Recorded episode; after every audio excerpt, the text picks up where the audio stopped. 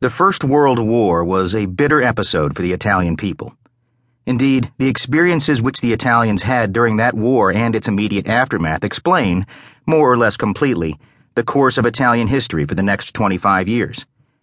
From the time they joined the war until its end, the Italian armies were in battle on the Austrian front, displaying great heroism without gaining a hugely significant amount of ground.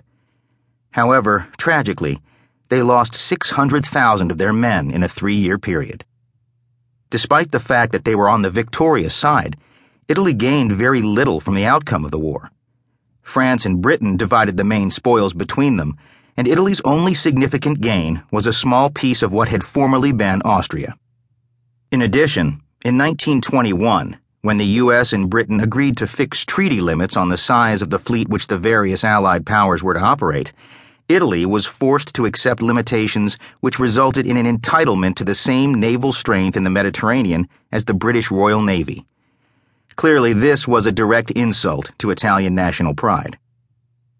Throughout this period, Italy was fairly unsettled.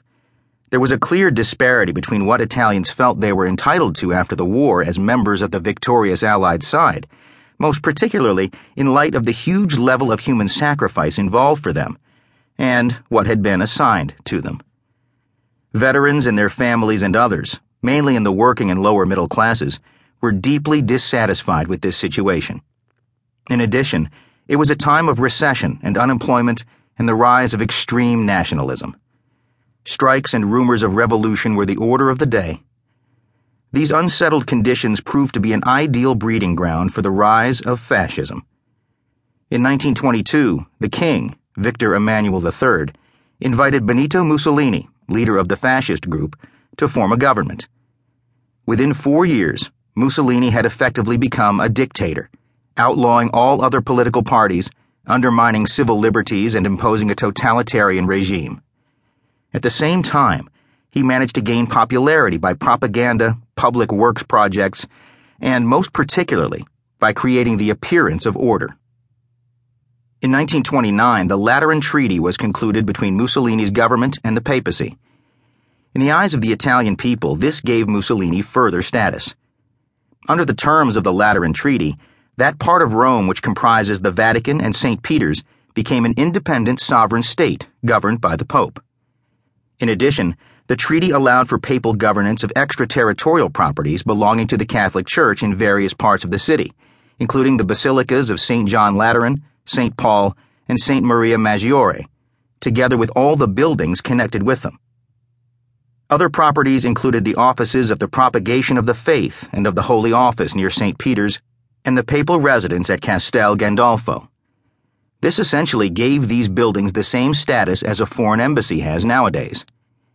The entire extent of the Vatican City itself is 108 acres, and it is wholly contained in Rome, making it the smallest state in the world. The usual population based in the Vatican is approximately 500.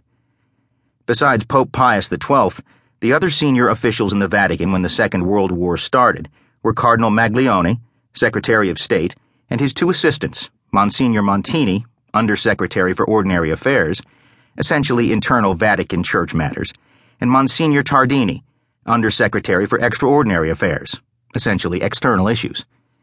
Monsignor Montini afterwards became Pope Paul VI. Given the origins of the movement, it is not surprising that the fascist government adopted an expansionist foreign policy based on aggression. As early as 1919, at the foundation of the fascist movement, Mussolini was articulating the case that Italy needed more territory for her growing population.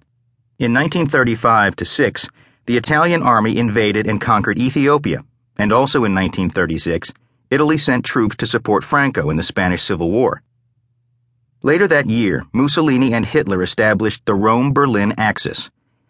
In 1939, Italy took over Albania, and the two dictators, Hitler and Mussolini, concluded a military alliance known as the Pact of Steel. This agreement was signed on 22 May, causing great concern to those within the Vatican who viewed any close relationship between Italy and Hitler as dangerous.